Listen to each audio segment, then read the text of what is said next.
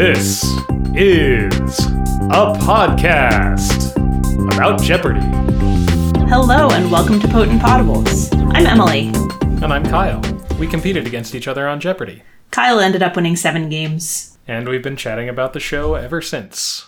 Uh, most weeks, we start with analysis of this week's Jeopardy episodes, uh, but this week uh, was the second week of a rerun of the college tournament.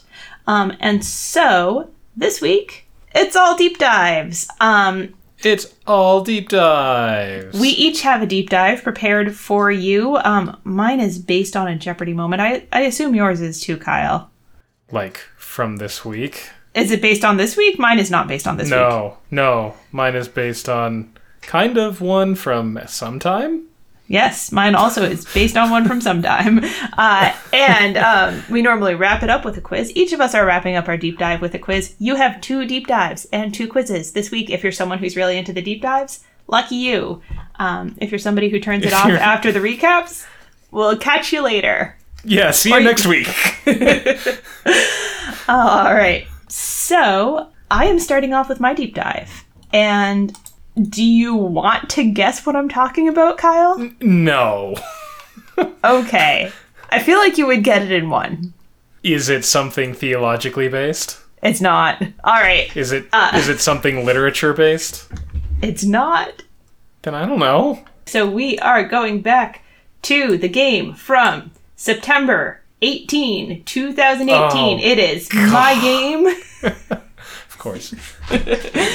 Come on. Uh, uh, so we're going back to my game. The game where Kyle beat me. And that happened largely because I blew daily double number three.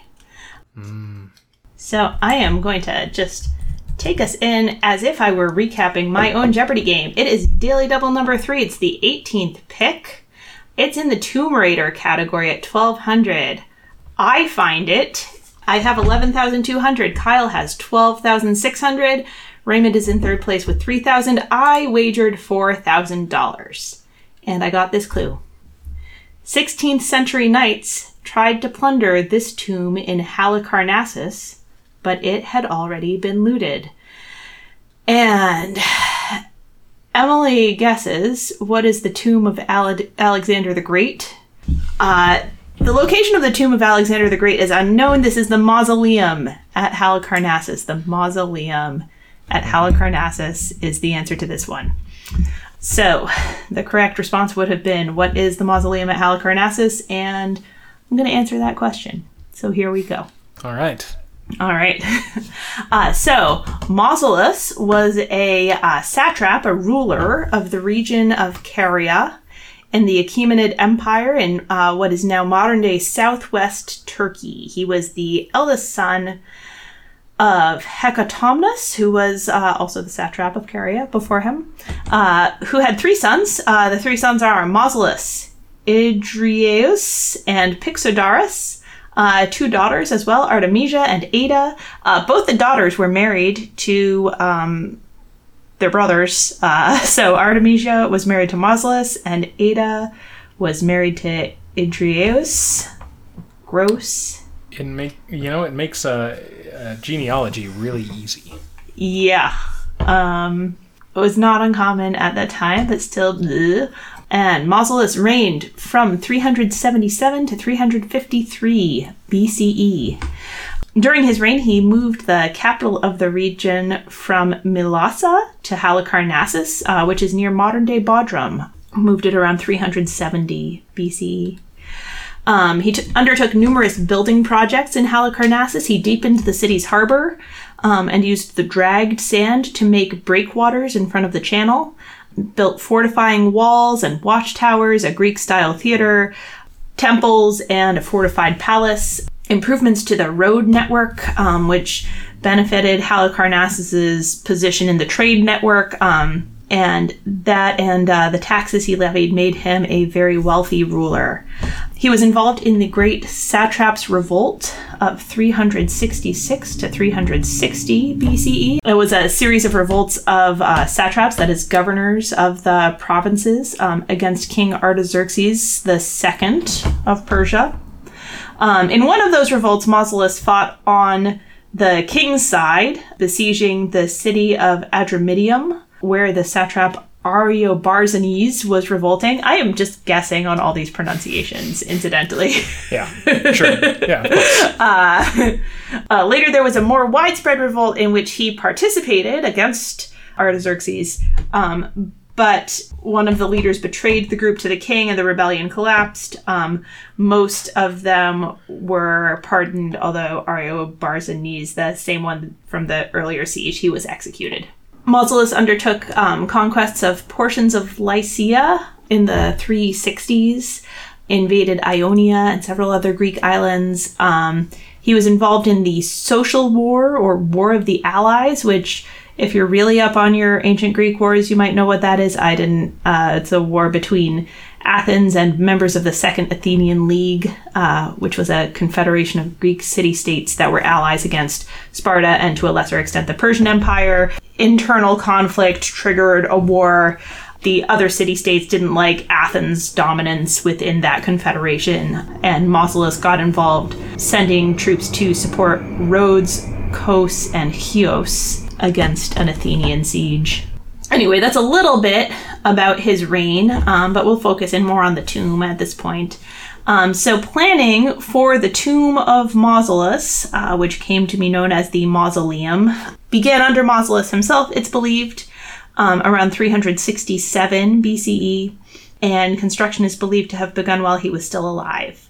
He died in 353, and after his death, his sister wife Artemisia continued the project, but she died two years later, around 351. Um, and then it's believed to have been completed uh, around 350. After Artemisia's death, the urns with their ashes were placed in the unfinished tomb, um, and in a type of ritual sacrifice, slaughtered animals were placed on the stairs leading into the tomb, and then the stairs were filled with stones and rubble to seal the access. After they were buried in the unfinished tomb, the artisans um, stayed and completed the work even though their patrons were deceased. Construction of the tomb was uh, supervised by architect Pythias of Priene and a sculptor named Satyrus. And the architecture of the tomb is a mix of Greek, Near Eastern, and Egyptian architectural features. We have to kind of surmise how this uh, tomb looked um, based on descriptions, um, some limited images, and some uh, some pieces that have been uh, recovered or were removed while it was standing and uh, and have been saved. One of the most helpful descriptions is from the work of Pliny the Elder. So here's what we know about the mausoleum of Halicarnassus. Um, it was built on a hill overlooking the city of Halicarnassus. A large open courtyard had a stone platform in the center. A staircase flanked by sculptures of lions led to the top of the platform, um, with statues of gods and goddesses along the platform's outer walls.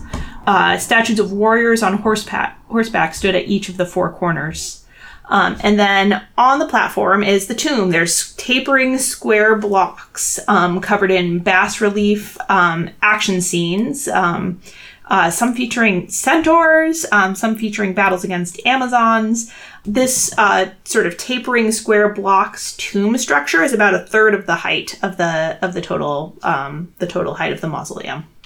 Um, above that section, there is a colonnade. There's 36 slim columns surrounding a central kind of support block. Um, that's another third of the height. So the final third of the height is a pyramidal roof topped with a sculpture of a quadriga, a four horsed chariot, um, with figures of Mausolus and Artemisia riding in the chariot. Pliny the Elder writes this about the dimensions of the structure. Um, he writes the circumference of this building is in all 440 feet, and the breadth from north to south 63 feet, the two fronts being not so wide in extent.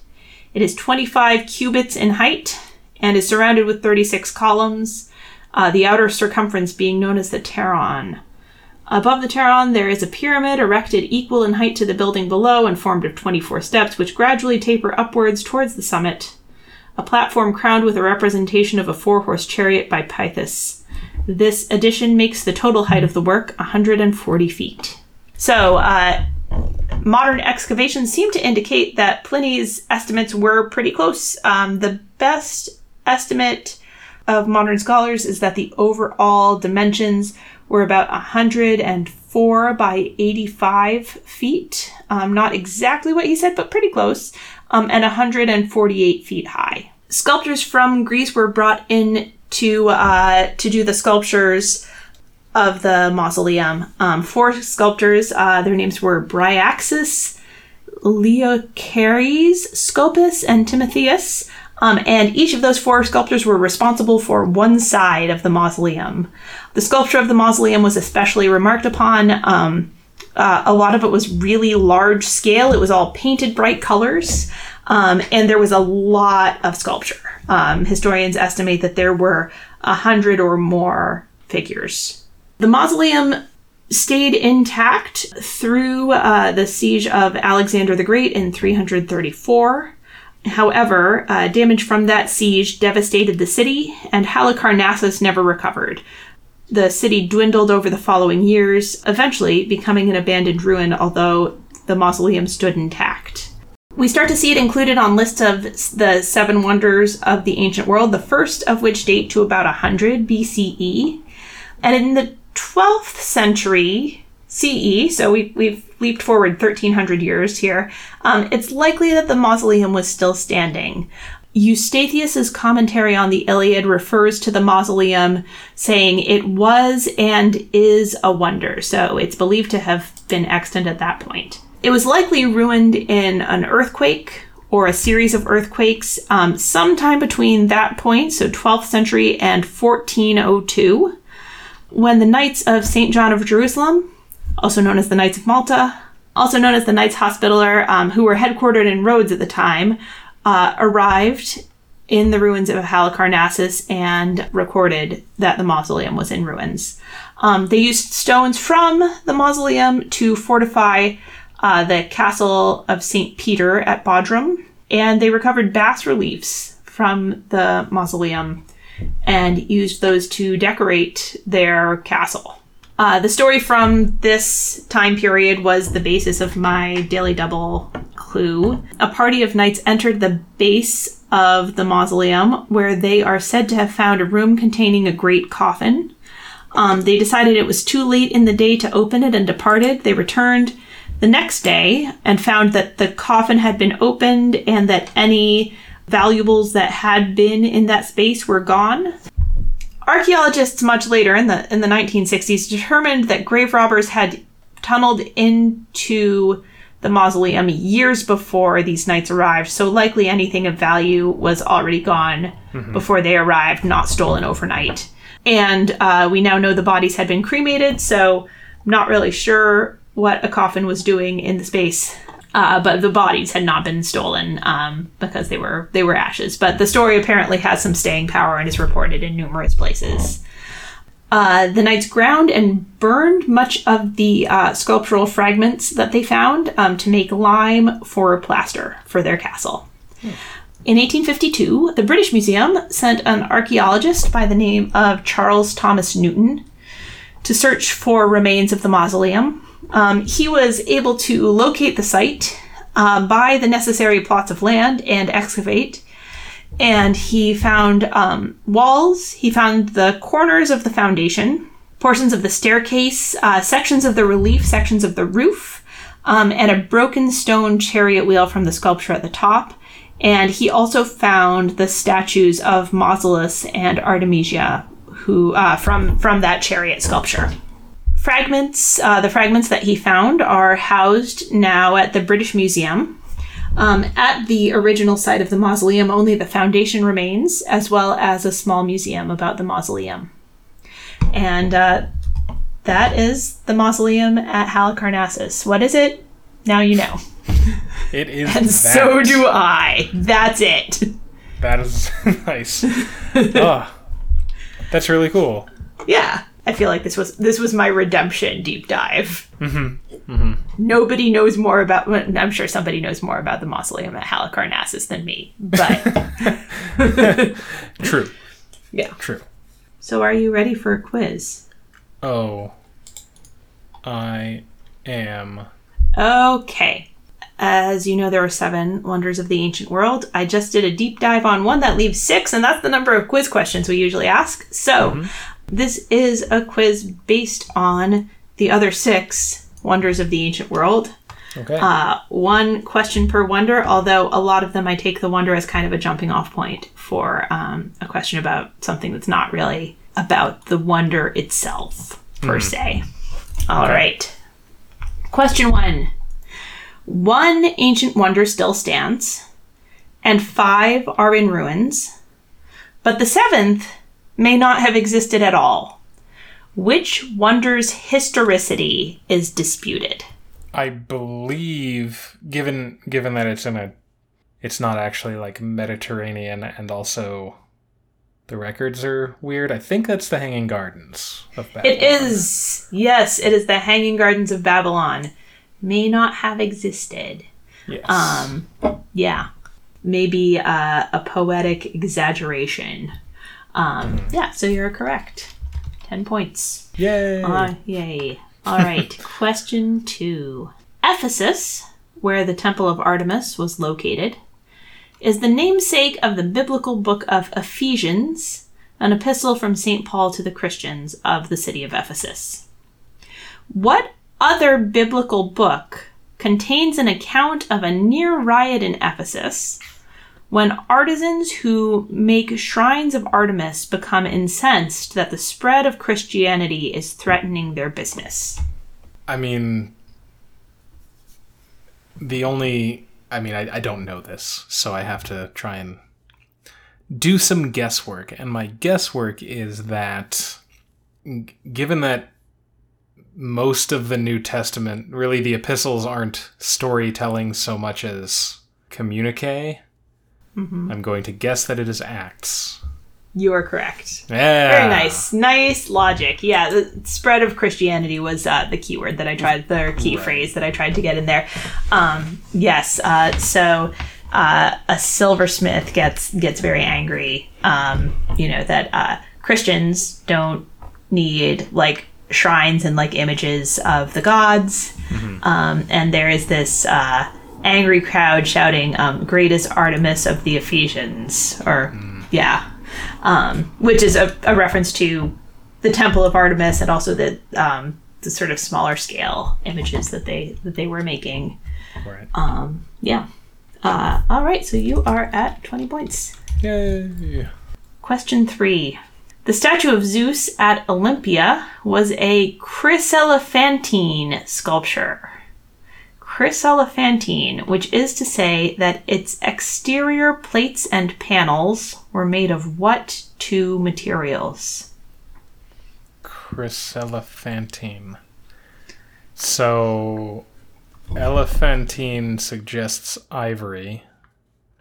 Chryselephantine.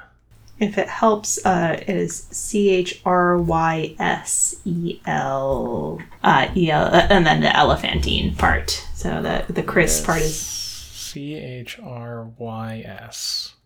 That just makes me think of like a chrysalis, which I'm pretty sure it's not made of like insect cocoons. Mm, yeah. Um, I'm trying to go through like elements as to what that, what relation I have to there. Uh, I'm just gonna take a guess and say marble and ivory. All right, not a bad guess, um, but it's it's actually gold and ivory. Um, The the Chris is um, a Greek root word meaning gold, apparently. Yeah. I did not. I never heard that. Yeah. All right. So you are at 20 points, and here's question four. The Colossus of Rhodes is said to have stood about 108 feet tall. A modern statue, one could call it a new Colossus, is modeled on the Rhodes original and intentionally built to the same scale. Uh, where can this statue be found? Why that would be on Liberty Island. Yes, it would. Uh, yeah. Um, I. I mean, I, I sort of knew that. I, I knew that the poem was called "The New Colossus." Yeah. I had not realized that the Statue of Liberty was apparently intentionally built um, to be the size of that the Colossus of Rhodes was said to have been. Yeah, I didn't. Um, that's really cool. Yeah. Um, yeah. Only the statue portion itself is the same size with the with the podium and the like the arm extending up with the torch. It, it comes out to be substantially taller. Um, but yeah, the like the body of the statue is the the same height as the Colossus of Rhodes. Yeah. All right. So you are at thirty points. Here is question five. The Lighthouse of Alexandria is featured in numerous video games. I had only heard of a couple of them. I know that you know at least one. I will give you three points for every video game you can name that includes the Lighthouse of Alexandria. Um, well, I'm gonna I'm gonna guess that Each, Sid. each franchise only counts once. I'm not Gonna I was gonna count. say like I mean every Sid Meier's Civilization. yeah, I'm not. Uh, I'm not counting, giving you three points for each like each version of Sid Meier's Civilization. Yes. So so Sid Sid Meier's Civilization is one. Yes. Okay, there one we go. through six. Um, Okay. uh, the lighthouse is probably also. Ooh, I haven't played it, but how many guesses do I get? I have six answers here. I think one, two, Okay. three, four, five, six. Yeah. So you can you, we can do six guesses. Okay, I haven't haven't played this one. Although if I mean, I guess if the pyramids are in it, um, Assassin's Creed Origins. I don't know Yes. if it's in that one. Okay, haven't played that one yet, but I know it's set in ancient Egypt. Um, what else? Let's see. There are oh man, there are a bunch of uh, Rome Total War. Uh, yes. Oh wow, okay. There's to- Total War Rome 2 is what I have here, but yes, Yeah, I think yeah, yeah, that counts. Um, okay. Uh, how about I don't know Europa Uni- Universalis? Is that one of them? I do not have that one here. No. Okay. Uh, what else? Is it an Age of Empires? Mm, I do not have Age of Empires here. Okay. I'm Google- I'm gonna have to Google all of these though to find out whether they were omitted from the lists I consulted. Oh no, I'm sure they weren't. Um, I can't be like, oh no, I don't know a lot about Age of Empires. I don't. yeah, I don't know. I might even. I might just have to tap out on the rest of them. All right. Um, well, well, you get nine points. Okay. Um, and here are the ones that you did not mention: SimCity 3000. Really? Uh, yeah. okay. I almost gave you like gave you a hint that that because like that you wouldn't expect that one. Um, Forge of Empires. Forge of Empires. Oh, that's Yes. one of those dumb mobile games. Ugh. Ugh. And um, there are a couple titles in the city building series. Um, so Pharaoh and Children of the Nile. Um, Those are, I think, older titles. Yeah. Sierra titles, I think. Yeah. Um, yeah. All right. So you have 39 points. okay. You may be able to deduce which wonder of the ancient world is remaining. And your category is modern architects. Okay. I'm gonna bet it all. I think I know where this is going. All right. The Great Pyramid of Giza is said to be designed by Pharaoh Khufu's vizier Hemiunu. In the courtyard of the Louvre, a large glass pyramid, surrounded by three smaller glass pyramids, was built, modeled, you know, similarly to the Great Pyramid, completed in 1989. What Chinese American architect designed these controversial structures? I believe that's I. M. Pei. You are correct. It is Yes. I. M. Pei, and you are finishing this quiz with an astounding 78, right? 78. Sounds right. 78 points. That is impressive. Best I've done in a long time. Yeah. Um yeah, and uh those those pyramids, the the large one is an entrance to the Louvre. Um, and the impetus for their design and construction is that the crowds visiting the Louvre were uh, too much for its original entrance structure. Yeah, and uh, so the the large glass pyramid is an entrance into like a subterranean foyer from which the rest of the Louvre is ac- accessed, and uh, people got real angry about them. Yeah. Uh, yeah, Because people get angry about things. yeah. There are a bunch of reasons that people didn't like them.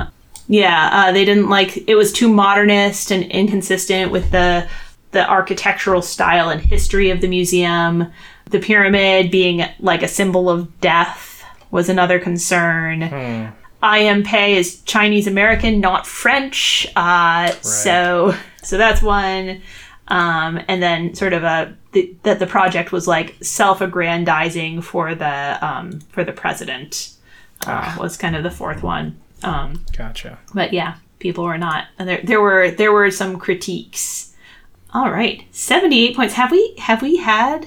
We've had we've had a couple similarly high scores, but that that's one of our highest scores, I think, in the history of the yeah, yeah. podcast. Yeah, I think I'm pretty sure you've had a, like a perfect score or, or near. I believe score. I have. Yeah. Yes, so that that won't be topped. But yes, I think that I feel good. That was nice. Yeah. That was encouraging. Moving on to well, I guess I guess now would really be the time that we have to uh, to to talk to the audience, break that fourth wall, if you will, and remind everyone that we do have a Patreon. There is bonus content on there. Um, Despite us constantly saying that we will put stuff up and then we don't, there is stuff there. I, pr- I promise you. But uh, again, we do we do ask that if you have to choose where your money goes, that you find a worthwhile cause to send it to at this time because you know just when you think maybe maybe we're starting to take a step in the right direction we f- see that oh wait there is Pull the another football incident. away again. Yep. There's there is something else that yet again highlights the uh, problems that we have in our society and our country. So uh, we once again will highlight the Community Justice Exchange and BlackLivesMatter.com, uh, particularly because not only did they do a good job uh, of explaining where the money goes and uh, and and what their purpose is, but they also have resources for uh, communities across the country if you want to look more local. Yeah. So we encourage you to go there. So check them out. Find a way to connect through them or through somewhere uh, local to you. And uh, yeah. All right, my time for a deep dive. So this is. I, I wrote this entirely myself, and it's going to be pretty rambling uh, because it is a topic that uh, I, I have a lot of interest in and I find really fascinating. And so I found myself just kind of writing and then yeah so if i if i have to stop and like wait collect myself that's where i'm at um, so for my deep dive i don't have a particular day that this pertains to because it, it'll incorporate a number of different uh, possible jeopardy questions that have come up i remember from time to time different things have come up with this but I, it's a it's a topic that i think gets kind of uh, glossed over, particularly in, in trivia.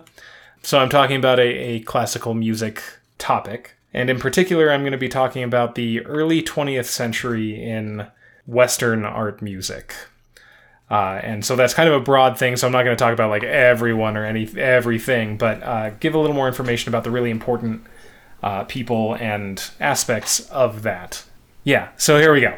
All right. I'm excited. Yeah, there there are going to be names that you might recognize, uh, that you probably will recognize, um, and just try to put them a little more in context and relation to other things that you may know. So, as we know, art exists in a continuum, and there's no defining moment that really begins or ends an artistic style.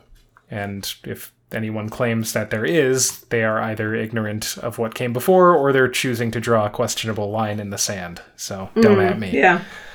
we have our musical periods in Western music, and and that's the you know the the focus of my education was Western music. I I am woefully underprepared to talk about uh, the history of Japanese music or the histories of the various cultures of Indian music or things like that from around the world. Not because they're not important. That was just not what I learned. So I'm speaking specifically about Western music and, and kind of the classical quote unquote uh, music that we know of. So we have these different periods, but music is always changing and progressing. And I've chosen to talk about the early 20th century because this is when Western music seems to splinter. Uh, before this, there was a fairly clear distinction between quote unquote art music and quote unquote popular music, which there still is. Like, it's there's still a very clear distinction there, but it is it, it was much more like concrete, and each thing was much more like clearly identifiable. So we look back and we see different periods that we refer to, typically starting with uh, the medieval period, right? Medieval music is when we first get uh, Europeans starting to write down music. Uh, so that's the first written record of notation that we have. of course, we know music has existed forever with humans. That's not a topic I want to get into right now. But after the medieval period, we have the Renaissance. Makes sense. That's what follows medieval. And then after the Renaissance, the musical history uh, periods go into the Baroque. Uh, the Baroque is the greatest master of it was J.S. Bach. He died in 1750, which is kind of the the generally accepted point at which the classical era began. Now, in uh, art and architecture, this was the neoclassical era, but in music, it is simply the classical period, and that goes generally from the mid, you know, mid 1700s to around 1825 ish, and the 1800 to 1825 is the overlap where we get the beginning of the Romantic era. Uh, the Romantic era generally covers the 19th century, and then when we get into the 20th century, things start to get harder to define. The Baroque, Classical, and Romantic periods are referred to as the Common Practice era, and that's because European music was generally following a common practice. Notation had become standardized by that point. Uh, ideas were shared throughout the continent, and styles, while there was, you know, an ebb and flow uh, in terms of variations and the amount of variations across the continent, the the styles were generally similar from country to country. You get Mozart, who was Austrian, German, writing operas that sound very Italian in the classical era, you know, and Yeah. you could send his compositions to any part of the continent, and if you knew how to read music, you could read them because everything was standardized. So this is the common practice era, um, and that's that's why we can generally talk about these styles of music as just one. Right? There is the classical style, there is the romantic style, there's the baroque style, uh, and that that standardization made very clear what was art music and what was not. However, the 20th century saw art music face two really big challenges. One was divergent philosophical and theoretical paths among composers and conductors, and two, the rise of accessibility to popular music as well as the profound popularity of jazz. So, with all of the stuff going on in the early 20th century, art music kind of shattered. It didn't. It, it we left the common practice era. There was no longer a common practice. Uh, so, like I said, the Romantic period fits roughly into the 19th century in terms of music. Uh, we had Romantic literature from before, and Romanticism as a visual art style doesn't entirely line up with the musical style, and there are lots of reasons for that. But it can generally be thought of as the style of the 19th century. Beethoven, who lived from 1770 to 1827, uh, is generally considered like the main catalyst for the transition from the classical style to the romantic style, particularly in his symphonies. Uh, if you follow the progression of his symphonies from 1 to 9, you can very clearly see uh, an evolution toward the more grandiose, uh, emotional, romantic style.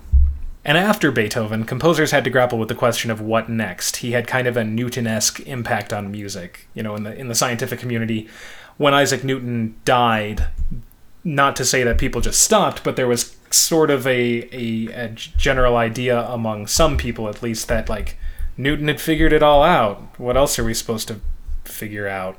He got it. Like he explained how everything works. Um, obviously, that wasn't true. Science continued human curiosity kept going. Same thing in music, but like after Beethoven, the reason that the symphony orchestra is what it is is because that's what Beethoven used for his symphonies. And so for a long time that was the standard orchestra. Not not because anybody said you had to, but because composers were like, well, he got it right. Why why mess with it? And there have been some changes over time, but that he had a very profound effect on it. But throughout the Romantic era, composers progressively pushed the limits of what we call tonal harmony. So, tonal harmony is the system that all common practice music is built in. It's based on the notion and the aural experience of a tonic pitch and tonic chord, and that provides a sense of resolution. So, harmonic tension and resolution is the driving element in Western tonal music, which can be very simply demonstrated by uh, if you have someone play most of a major scale, right? Like do, re, mi, fa, sol, la, ti, and you stop there.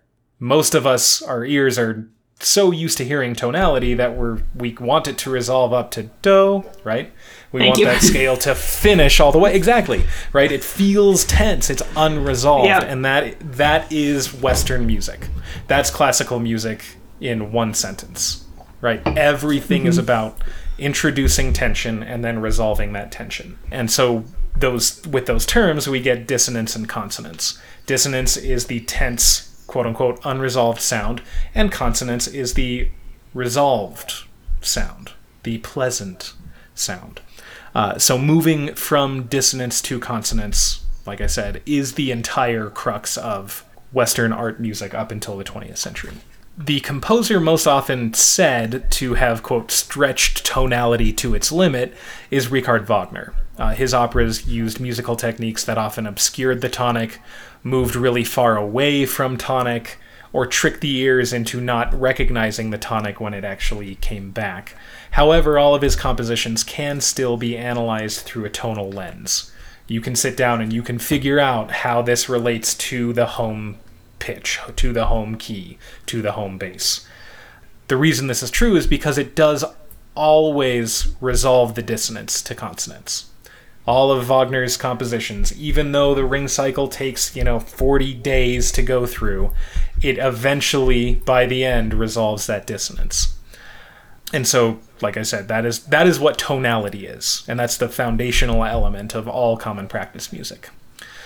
As we move into the 20th century and after Wagner, we start to get into what are sometimes referred to as post romanticism, post romantic composers like Gustav Mahler, uh, the Impressionist school of composers who they didn't like being called Impressionists, but that's what we call them, like Claude Debussy.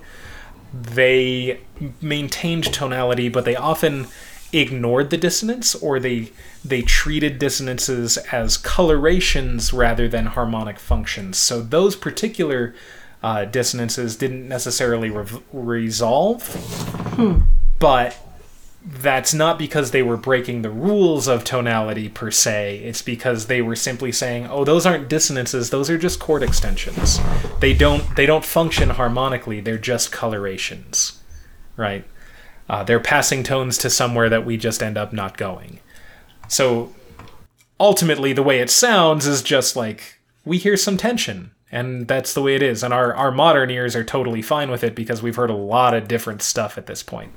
Uh, but at the time, it was a new thing. Uh, and so we get into the 20th century, after the Impressionists, after the post uh, Romantics, and really after World War One. As you may know, I'm sure you do, in uh, in the art world, World War One had a really profound effect. Uh, It led to expressionism and surrealism and all of and Dadaism and all these these new uh, artistic expressions that were essen- essentially rejections of re- kind of rejections of of reality, right? Like rejections of of acceptance for what just happened, or or maybe coping me- mechanisms. You could call them that too. A- out of this, in uh, Vienna, we get what's called the Second Viennese School. And the Second Viennese School began with Arnold Schoenberg. Uh, Schoenberg lived from 1874 to 1951. Uh, he was kind of the quote unquote founder of this group of group of composers known as the Second Viennese School, and he established atonal composition as a serious endeavor.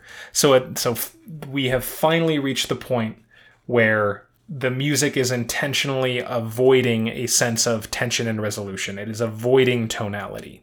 You know, even even through all those those previous composers who were stretching the limits and, and changing the definitions of things, it was still tonal, right? But then with the the emergence of the second Viennese school, atonalism becomes kind of acceptable and serious, quote unquote. Uh, Schoenberg didn't originally use the term atonal, he simply referred to it as total chromaticism, which chromaticism is simply the use of semitones, which, if you don't know music theory, look at a piano keyboard. A semitone is just moving from one key to the very next key. Like there's no no and, and nothing in between it. A semitone is the smallest distance between notes. We have 12 semitones within an octave and then everything repeats. So his his approach was to say I'm I am employing total chromaticism which gives equal importance to all 12 tones.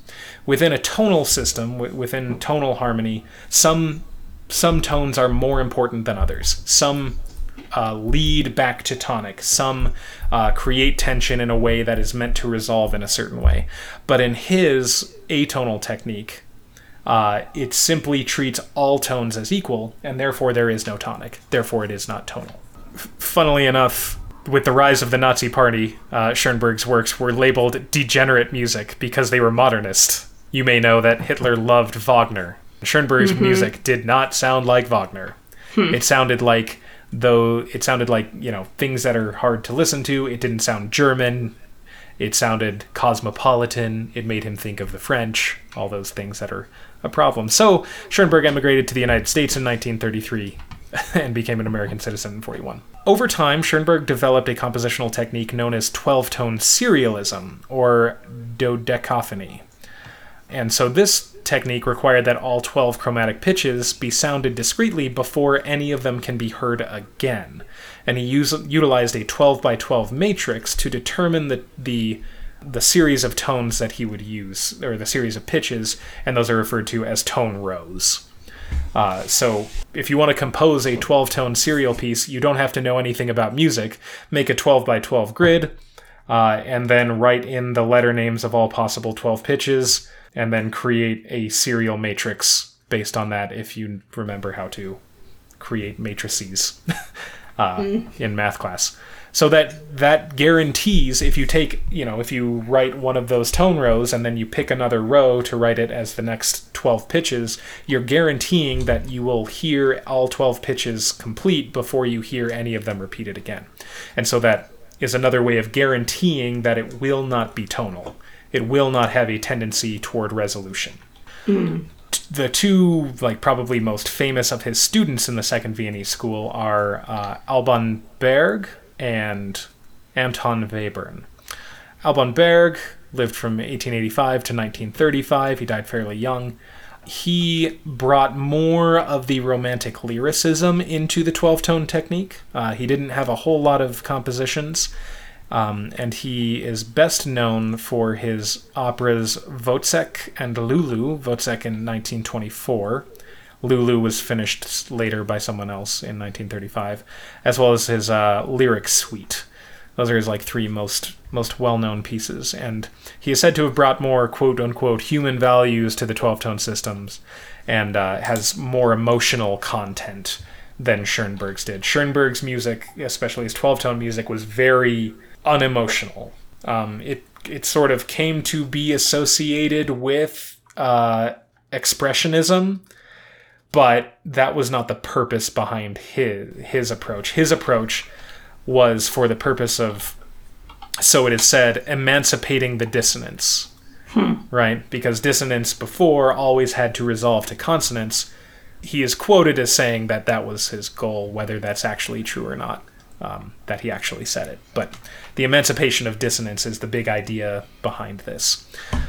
Wozzeck is really interesting. It's atonal, but it's actually really easy to follow the music with the drama on stage. It's a very well made uh, opera if you ever get a chance to see it. The other one, Anton Webern, f- lived from 1883 to 1945. He was Austrian, another student of Schoenberg. His music kind of went I, guess the other way from Berg, where Berg took 12 tone technique and like really infused a lot of emotion into it. Webern took the 12 tone technique and went even farther on the serialism route, right? So he, he began using Schoenberg's 12 tone technique in 1925.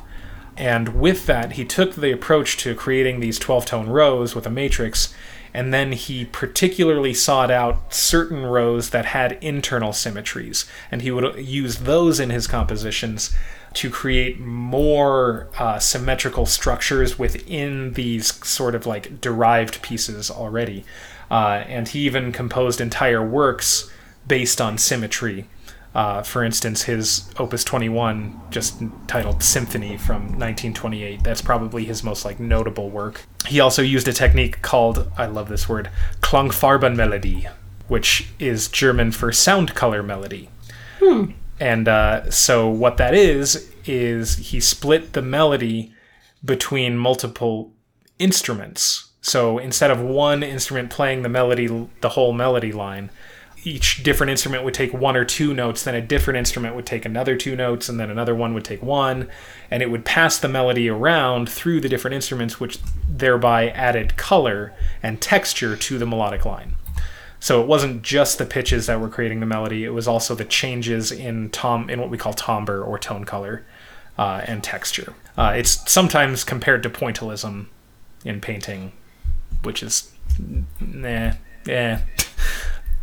There's arguments to be made there. Webern wasn't appreciated as much in his lifetime, but after the after the war, scholars and archivists went back and found more of his uh, recordings and lectures and uh, and and sketches, and his work became more recognized for like the quality that it was. A good trivia thing about Webern, uh, he died just you know in September of 1945, not long after the war had ended.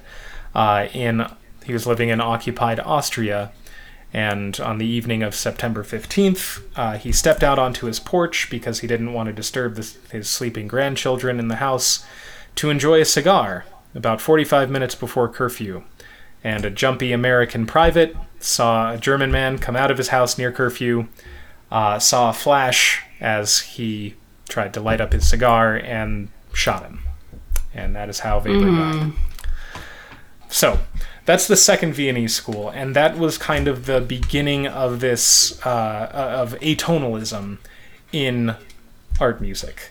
Now, not all composers became atonal composers, right? If if every art music composer had decided, yes, now we're going to do this, then there would be a common practice in the 20th century, but obviously we don't, right? Plenty of composers stuck to tonality or decided to go in a different path uh, where they could experiment with expanding tonality or treating different kinds of tonality, right? Some of those composers decided that they wanted to they they they wanted to incorporate jazz into art music. Most notably would be George Gershwin, right? More more than anyone, George Gershwin brought jazz to the you know hoity-toity orchestra stage. Um, Aaron Copland also did plenty of that as well. Although Aaron Copland is best really known for his sort of Americana style. Yeah. Um, so Copland lived from 1900 to 1990. He did dabble in atonalism, as did most composers of the 20th century. You know, if only when they were learning how to compose, it was a prominent style at the time. Uh, but of course, he's best known probably for his uh, ballets, like uh, Rodeo, Billy the Kid, Appalachian Spring, and all of these are clearly tonal, right? But a lot of them uh, sort of evoke uh, the American uh, frontier or uh, pastoral life. Uh, and he does that by employing a different approach to harmony, whereas before tonal harmony was built on what are called triads. not going to get into music theory deeply, but those are particular chords. They have major or minor qualities, right? It's a major triad, a minor triad, whatever. It sounds happy, sounds sad, boom, done. So instead, in order to uh, get these kinds of sounds, he used what are called quintal and quartal harmonies. So instead of built on a distance of three notes, the chords are built on distances of four notes or five notes, which create a very different kind of kind of sound and a different kind of tension and resolution. And so that is one of the kind of like American nationalist styles, right? We, we or, um, exemplified by Aaron Copland. Uh, the other sort of American nationalist style is the incorporation of jazz elements, which we get, like I said, with George Gershwin and later Leonard Bernstein. That is something that is pretty uniquely American at that time, because of course jazz is a uniquely American art form, and I could talk for a very long time about jazz, but that's not what this is. In other countries, we get very distinct national schools, some very distinct national styles coming out of this, because at the start of the 20th century and kind of end of the 19th century, there was a, a, a renewed interest in folk music and I think this is kind of a hangover from the European nationalist movements of the 19th century and the emerging emerging nationalist movements of the 20th century. There was a real desire to to to find out what it was that gave you a national identity, and one of those things was very clearly music. So a lot of composers sought out folk music and and studied folk music of their country and incorporated those elements into their works. Uh, very prominent ones are the the British uh, sort of folk style composers, Vaughan Williams, Gustav Holst. Um, mm-hmm. Percy Grainger was Australian, but culturally, it's pretty much the same, uh, or was at that time.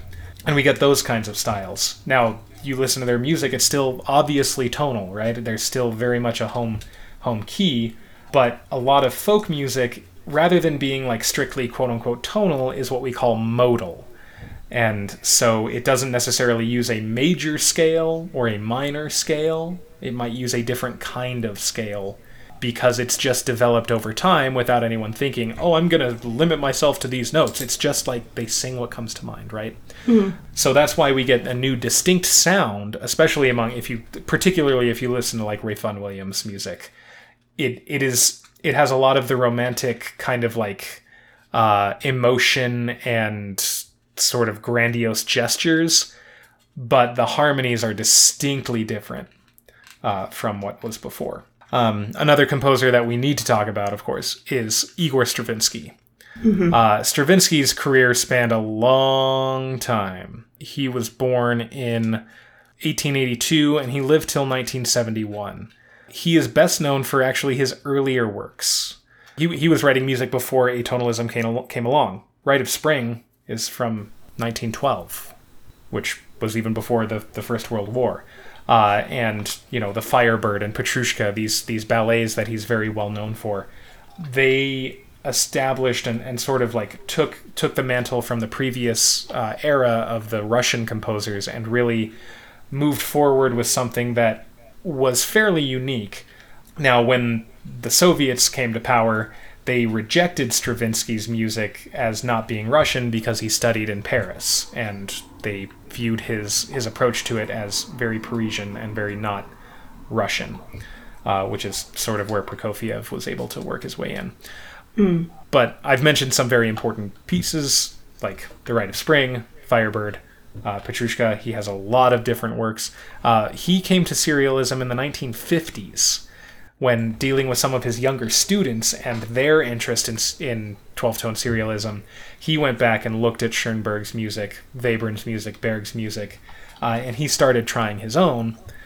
And he kind of took his own approach to it, and he did a uh, he did a, a form of 12 tone matrix that was rotational, which again I'm not going to hmm. get into, but it's just an example of like even even with this new style composers were very quickly finding a way to expand it and change it and make it their own.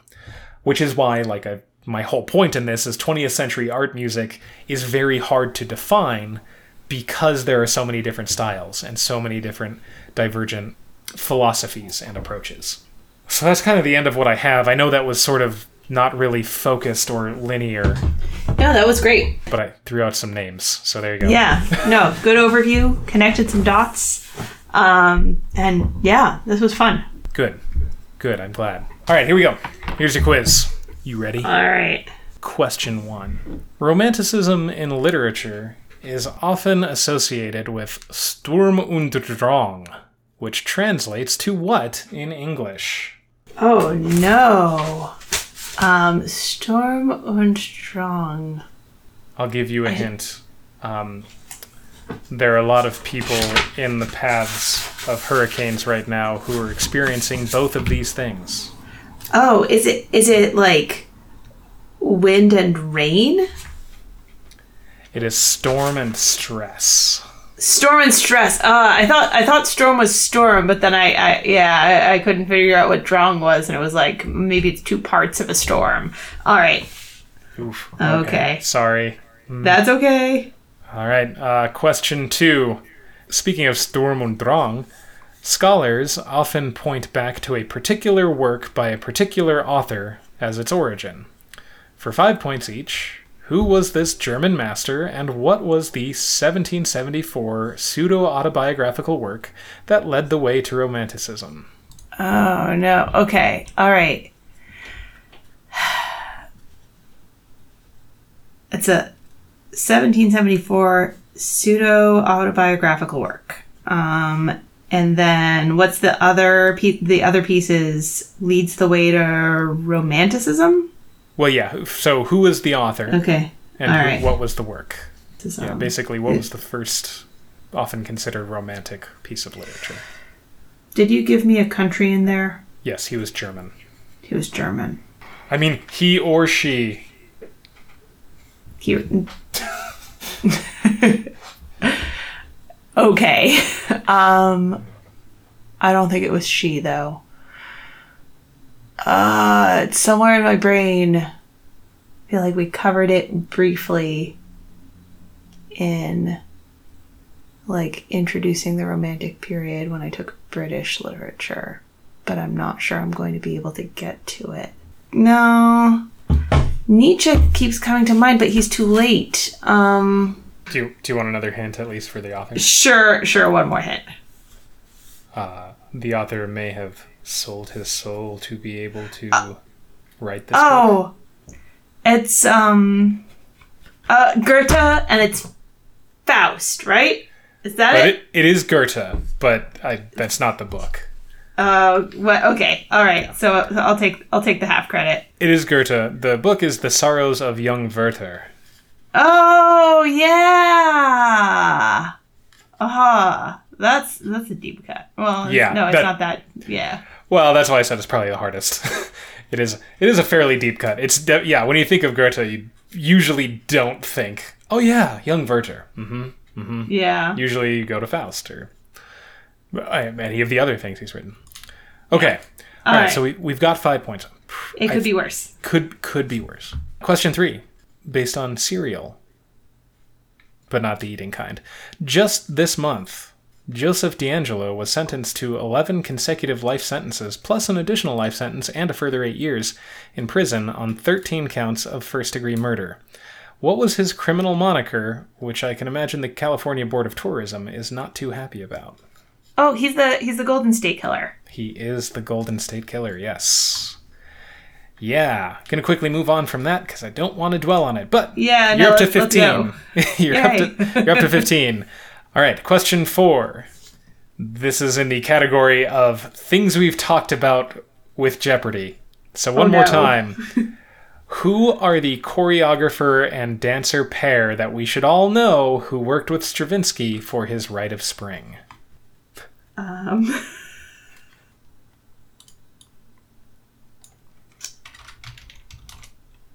You know what? Just give me one, and and it'll be It- fine. One or the other. all right. Okay. Um, is Nijinsky one? yes, Yeah. Nijinsky is the choreographer. All right. Way to go! Yeah, yeah. Naming both, I realized. I think I meant to put that in. I didn't. I didn't. Just didn't put that in the like And who's one. the choreography choreographer? the choreographer is Nijinsky. The dancer. oh, dancer. sorry. Who's the dancer? the dancer I was mean- Diaghilev. Oh, if you've ever heard Diaghilev. Okay. Yeah. Yeah. All right, you're up to twenty-five points. Nice. Okay. Question five. Among the composers of British national folk inspired music in the early 20th century are, like I mentioned, Ralph Vaughan Williams, Gustav Holst, Percy Grainger, though he was Australian. In another country, Béla Bartok did similar, though more expansive, cataloging of folk music. What country was Bartok from where he studied and mastered the music of the Magyar? Oh, uh, Hungary. Yes, it is Hungary. yeah, he uh he went like all out. He just he just wandered around. He just wandered around Hungary, just gathering Mm-hmm. folk music and talking to people and yeah. Neat. I've Yeah. played some Bartok in my day. Yeah. I I love Bartok's music. I actually like I studied a bit of his like theoretical like scale structure and stuff when I wrote my symphony. It was very interesting. Cool. Uh, okay, so you're up to 35 points. All right. Que- final question. The uh, the category is extinct religious religious sects. Extinct. All right. I'm gonna wager everything. Okay. uh, my favorite portion of Appalachian Spring is titled "Simple Gifts." This song is a traditional hymn from a religious sect that no longer exists. Their uh, supposed devotion to celibacy would have meant that none of their pract- practitioners could pass on the traditions to their children, but they did make good furniture and houseware. What was this sect? It's the Shakers. That is the Shakers. Yes, indeed. All right, you're up to 70 points. We both did Yay! very well. Yeah. People would leave babies at their doorstep, but that stopped. Yeah, I, I can believe that too. uh, yeah, yeah. That's so. That's such a funny story to me. Like the like we practice complete celibacy. It's like cool. Mm-hmm. Have fun. Yep. Enjoy making your chairs and stuff. Got to channel it somewhere. But Uh-huh. uh, yeah, nice job. Nice job. Great quiz. Thank you. We did great this week. We did so good. And listeners, check it out. If I, all of the things, all of the names that I mentioned and the pieces that I that I mentioned before, listen to all of them. They are all great, uh, and they are all noticeably different. And if you only have to choose one, find the Appalachian Spring Suite. Go to the seventh, like discrete track. Should be called Shaker Dance, or something like that, or just Simple Gifts. Ugh. Ugh, great. When it goes into the brass choir and uh uh that was the first time I got chills listening to music in my entire life. It's the first time I heard that. So powerful. yeah. Anyway, thank you, Emily. This was a lot of fun. Oh, my pleasure. Thank you, Kyle. And uh, thank you, listeners, for spending your time with us. Um, lovely to be with you as always. Uh, here's hoping for more new Jeopardy uh, when it's safe, um, hopefully soon. We have heard that they are maybe scheduling tape dates or starting to tape. Um, so that's pretty thrilling. Um, make sure to subscribe wherever you get your podcasts. Uh, if you could leave us a rating or review, that would help us out. Uh, if this is your first time checking us out after uh, encountering a plug on uh, the two on one program, welcome. This is a weird show. This isn't our usual format. We're glad you're here. Come back and check us out when there are Jeopardy episodes to talk about. Yeah, we'll we'll cover a lot more trivia in in smaller detail in that particular particular setting. If you are a new listener, thank you, and if you are a continuing listener, thank you. It's great to have you. Uh, You can get new listeners for us by telling your friends, and then you can talk to them about the podcast, which is really the best part. Uh, you and they can find us on Facebook at Potent Podables, on Twitter at Potent Podables1. Our email address is potentpodablescast at gmail.com, and our website is potentpod.com. And we will be back next week. We, uh, as of right now, uh, Jeopardy has not broadcast what they will be uh, showing this coming week, but either way, we'll still be here. We'll be here. If we haven't talked about it, we'll talk about it. If we have, we'll do more deep dives or interviews or we'll figure it out. Yeah. So until then, may your minds be quick and your buzzers be quicker.